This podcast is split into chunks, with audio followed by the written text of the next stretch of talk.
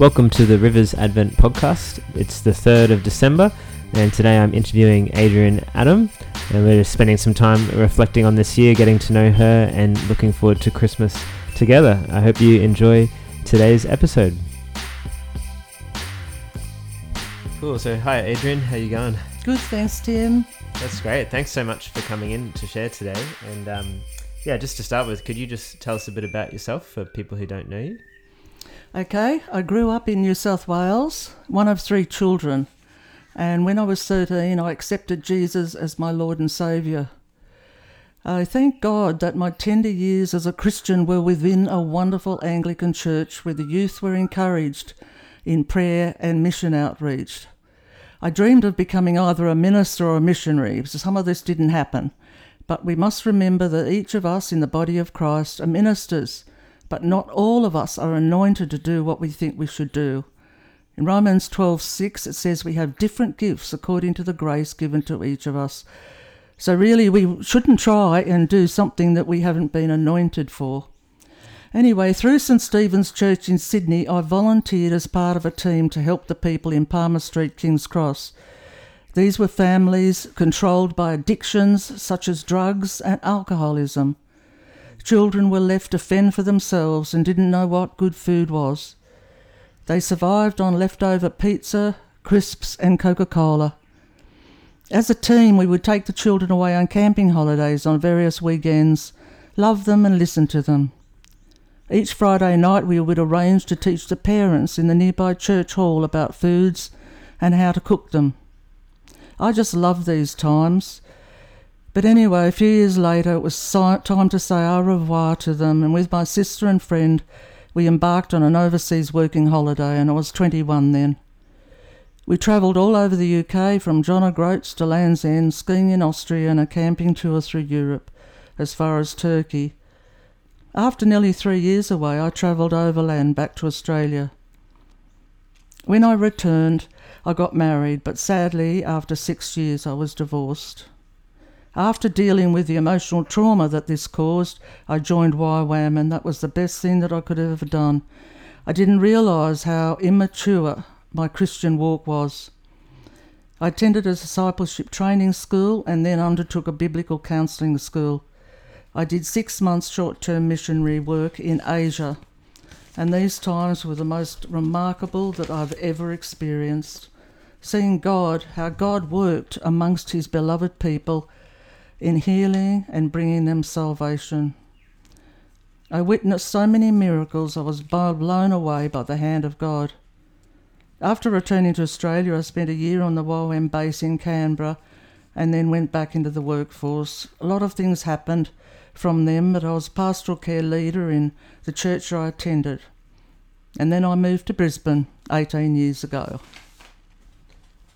Yeah, wow. Thanks, Adrian. There's, there's, yeah, there's so much more we could hear about that journey. It sounds really awesome. But thanks just for that that quick overview. Um, yeah, just just even just this year has been pretty um, significant year. Just wondering if you could share about how 2020 has impacted you and just how you've grown or encountered the Lord um, this year.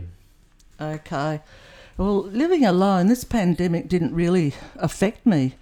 Um, there was no there was no difference other than at first I couldn't go out as much as I could before, but I continued with my writing and other interests. My family are in New South Wales.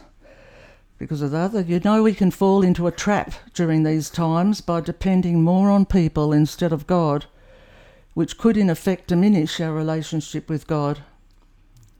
I found my times with the Lord amazing, and it gave me a hunger to learn more. What I don't understand, I search the scriptures for answers and ask for wisdom. I love getting up early and going back to bed with a cup of tea and some ginger nuts and, and reading his word or just listening to an evangelist or a YouTube message. I will never understand everything, but I trust God and believe His word. We need to stand steadfast in God.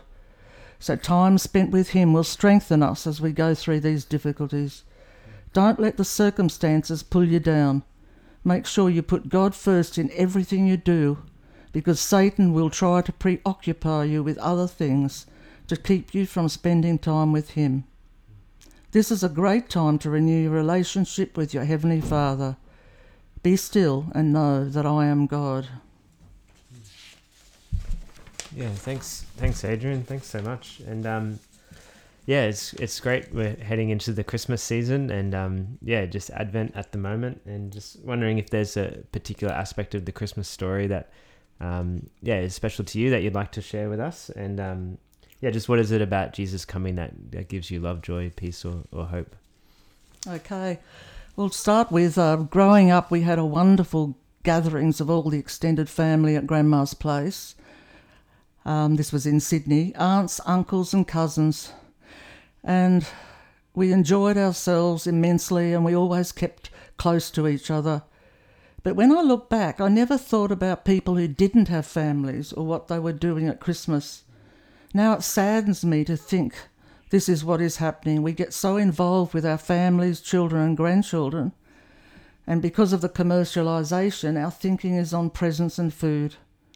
We don't spare a thought about those who spend Christian, Christmas alone and I believe our thinking should change in this respect. But anyway, on Christmas Day, we experienced the most wonderful event that has ever happened. Jesus as a little baby born in a stable. And then, even as a young boy, he knew who he was. He knew God was his Father and that he had been born to save us.